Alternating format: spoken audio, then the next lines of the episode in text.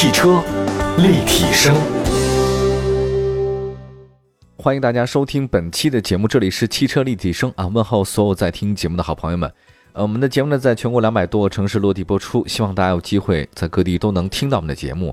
你可以在网上任何一个视听平台里面搜“汽车立体声”，都能找到我们。今天我们跟大家说的是第四季度的一些事情。受到疫情影响，其实很多世界上大型的国际车展它都没法顺利召开。大家都知道，以前汽车媒体人啊，一说你这个去哪个车展，哎呀，我在底特律哈，我在瑞士日内瓦啊，现在别底特律、日内瓦了，您这个出北京的五环都费劲，很多地方的人他都没法出去，所以车展也不要搞了，叫后车展时代吧。有很多新车出现，我们来说说二零二零年第四季度啊，迎来上市的热点车型。首先说一下沉寂已经很久的全新伊兰特。提到伊兰特的话呢，大家那算是既熟悉又陌生啊。为什么要这么说呢？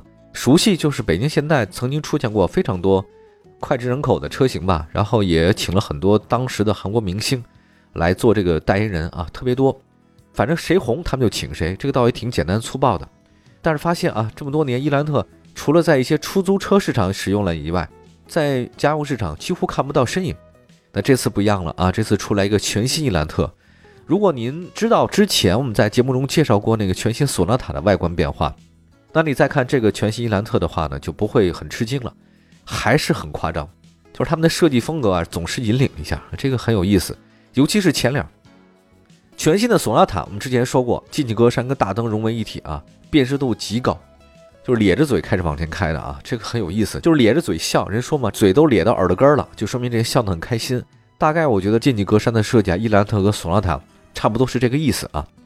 前进气格栅上有明显的一个线条设计，它有一叫光影理念啊。车漆呢在光影变化下立体性很强，车身侧面的线条呢很前卫，有个 Z 字形的线条放在了前后门的这种交界的位置，它有点像什么？就是像立体切割。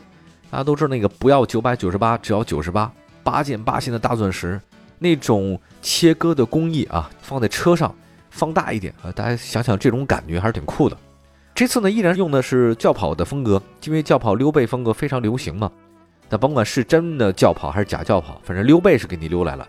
因为你总的来讲，你坐在后排的时间也很少。这个就是你看啊，家用车风格就跟那个豪华车、超豪华车是不一样的。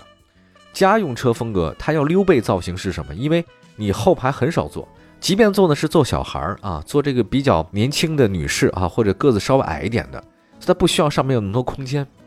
但是你要靠劳斯就不一样了，这大劳斯莱斯啊，或者说那种特别豪华的车型，司机是司机啊，你那个车主是不会当司机的，车主只会坐在后排。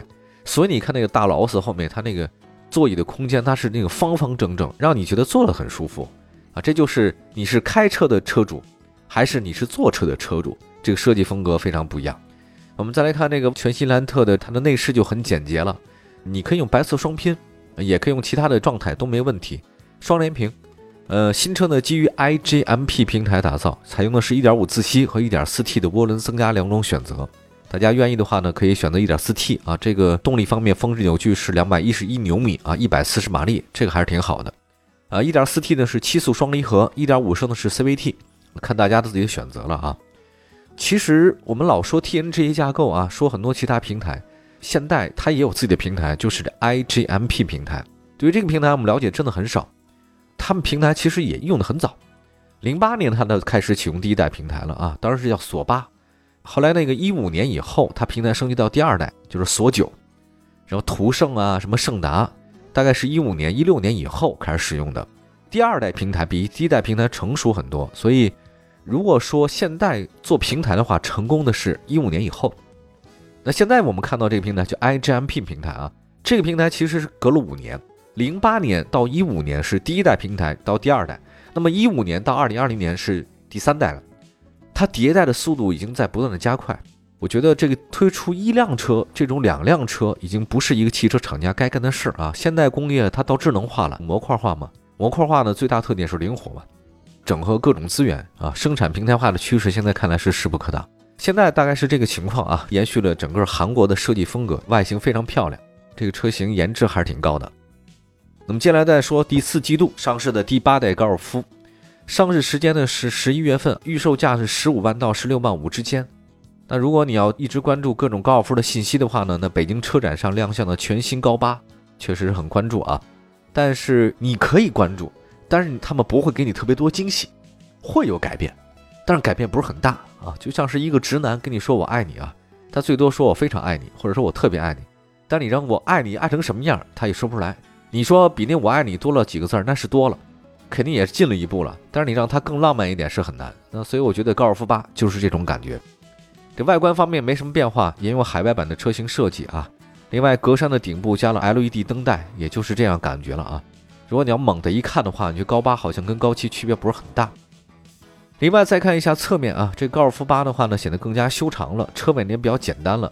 高尔夫的字母标志呢放在车标下面了，就是以前高尔夫是放在右下角，就我那个高七就是这样。那现在高八呢放在中间，VW 标下面。动力部分的话，全新高尔夫八搭载了跟现在高七一样的 1.4T 加七速双离合的变速箱。参考一下现款是150马力，250牛米，这是高尔夫 1.4T 加七速双离合的标准的状态。呃，大家又显遗憾，我也看了一下，据说很多网上那个朋友啊说，哎，我们这儿全新大众 1.5T EA211 EVO 发动机怎么没来啊？哎呀，好像很遗憾，很遗憾。但是我觉得也没什么可遗憾的。就是我是觉得现在有什么趋势呢？它为什么在中国的高八里面没加 E A 二幺幺 EVO 发动机啊？我觉得大众的想法还挺多的，就是大众现在已经开始不是特别的看重高尔夫了。舞台中央的位置不是 MQB 平台，是 MEB 平台。能源啊，减排嘛，然后我也把油门拆了吧。所以现在整个的情况是，除了大众财务那边，他对高尔夫很看重，因为大家都知道。除了这个咱们中国以外，很多地方觉得说只有高尔夫才是大众，其他车都不是大众。高尔夫在大众财务那边重要性还是很高的，但是在其他的地方领域当中，Volkswagen 大众汽车公司已经把新能源、能源路径、减排需求、拆油门成为了他们未来的一个方向了。原来我们老说的广告嘛，Das Auto，早就变成了现在国际范儿的 Just Electric，全部都是电动的新能源。所以大家也不用特别难过，因为本身大众高尔夫八就不是一个让大众现在觉得特别提气的车型，它全部的精力放在新能源和电动车领域当中了，这是未来的一个必然的一个趋势，它也开始往这边转变。它来不来 E A 二幺幺或者 E V O 这种发动机状态啊？对中国的消费者来讲还有那么重要吗？应该也没那么重要了，它不来就不来呗。好吧，休息一下啊，这里是汽车立体声，一会儿呢再跟大家说其他几款第四季度上市新车。汽车立体声，继续回到节目当中。您现在收听到的是汽车立体声。各位好，我是董斌。第四季度上市新车，跟大家介绍一下。刚才说到两款啊，接下来说这个也是大众集团旗下，但是独立厂牌的奥迪。奥迪 A3 上市时间是十一月份。全新奥迪 A3 呢，在外观方面最主要的变化呢是前进气格栅的那个脸儿更大了，车身姿态也更低矮了。奥迪方面是说想塑造它的这种运动化的风格。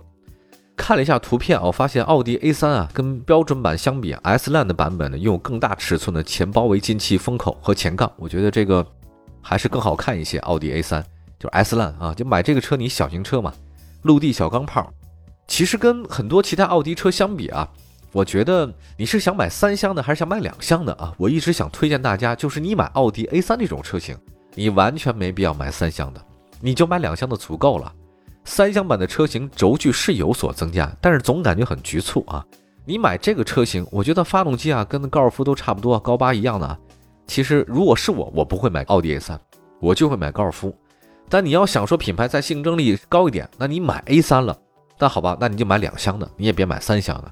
我觉得就是这种车型啊，你要买了三厢车型，总感觉是一个怎么这么比例啊？可能例子不好，但是仅供大家参考。就是你进了一个爱马仕的商店里面。你看了半天，结果你出门呢买了一个爱马仕的领带啊，其他你都没买，大概是这种感觉啊，因为它好的东西不是在这儿啊。看一下奥迪 A3 的三屏啊，在这个 A3 上全景屏可触动啊，这个都没有什么毛病，都一样。动力方面的话呢，是一点四 T 发动机啊，这个其实跟高八没有任何区别，跟高七也一样，匹配七速双离合变速箱，还是一百五十马力二点零 T 的版本。另外，奥迪 A3 它跟谁对标呢？是宝马二系和奔驰 A 放在一起。但如果你要这三个放在一起看的话，总的来讲，其实奥迪 A3 还挺好看的。它比那宝马二系和奔驰 A 啊，就相比啊，奥迪 A3 在气质这块和气场这块拿捏的还可以。这个车没有什么特别可说的，无非呢就是在高尔夫八的基础上换一个奥迪的壳子，里面的一些供应商是有一些变化的，其他的没有什么特别大的变化。再看一下最后一款车型，今天说的是全新名爵五，上市时间是十一月份。全新的名爵五主打呢依然是年轻时尚的外观，最明显的就是黑化的格栅两侧的黑色饰板，就是你嘴咧的特别大，乐的时候那嘴啊两叉都开到那个后耳朵根了。底部的前杠位置呢是三分样式啊，两侧呢是车漆同色，中间呢也是黑化处理。前大灯的话呢也很有战斗气息啊，像瞪着你一样。现在很多车型啊搞得很凶，特别能打的样子。前面那个格栅啊和眼睛很犀利。名爵五的话呢主打年轻化，据说呢是符合年轻人消费需求。车身颜色很鲜艳啊，除了什么黄啊、白啊、黑啊、灰啊、赤焰红、冲浪蓝六种颜色还是挺多的。动力方面的话呢，全新名爵五搭载由上汽集团生产的 1.5T 涡轮增压发动机和1.5升的自然吸气发动机，那最大功率呢是173马力和120马力。我在车展看的这款车了，我当时一坐这车里面呢，给我感觉是什么呢？就是这车是红白机嘛，任天堂。为什么这么说呢？就是它那车里面是红白啊，撞色搭配啊，其他颜色这个冲击，特别像我们小时候玩那个任天堂小霸王其乐无穷啊，红白机啊，大概这种感觉。当时我印象深刻是什么？就是说除了这个颜色啊，他说我们这名爵这车里面搭载的是雅马哈的独特音响。哎，我一听这个还挺好的，我对声音特别敏感，还是挺有要求的。雅马哈音响是我一直比较喜欢的啊。大家别觉得好像什么柏林之声啊，还有什么 Go B L 啊，或者其他的那种声音好听，其实雅马哈音响真是挺不错的，只是大家可能没那么关注而已。我觉得这次把名爵五拿出来呢，其实有点像被迫的，因为提到名爵，大家可能会首先想到是名爵六。是因为它外形很出色啊，它这个营销手段也很不错。但是现在整个 MG 公司除了名下的名爵六稍有起色以外，像名爵 ZS 啊、名爵 HS 啊表现都不是很好，存在感很低。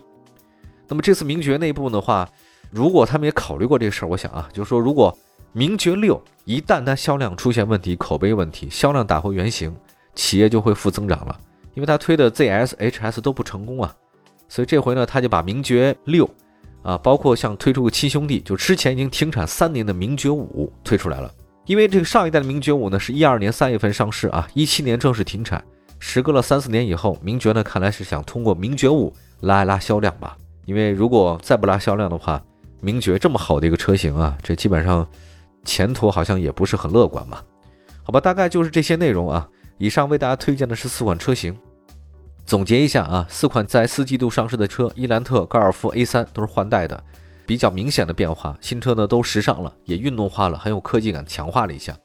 以上几款新车都是非常不错的，希望大家呢可以多关注。这里是汽车立体声啊，我们今天节目呢就先到这边，大家可以关注一下我们的官方微信、微博平台，都叫汽车立体声，网上同名搜索。拜拜。